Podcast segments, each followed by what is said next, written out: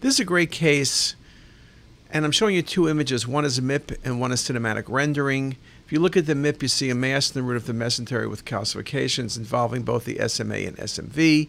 And if you look at the cinematic rendering, you see a mass in the root of the mesentery as well. Again, different visualizations, but it's the mesenteric mass. On the MIP, you see the calcifications better. Could this be lymphoma? Surely a mesenteric mass can. Could this be desmoplastic reaction? Well, yes, it is, but that's not the only diagnosis.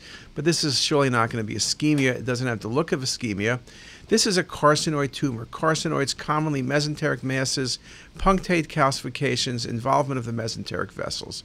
Just a beautiful example.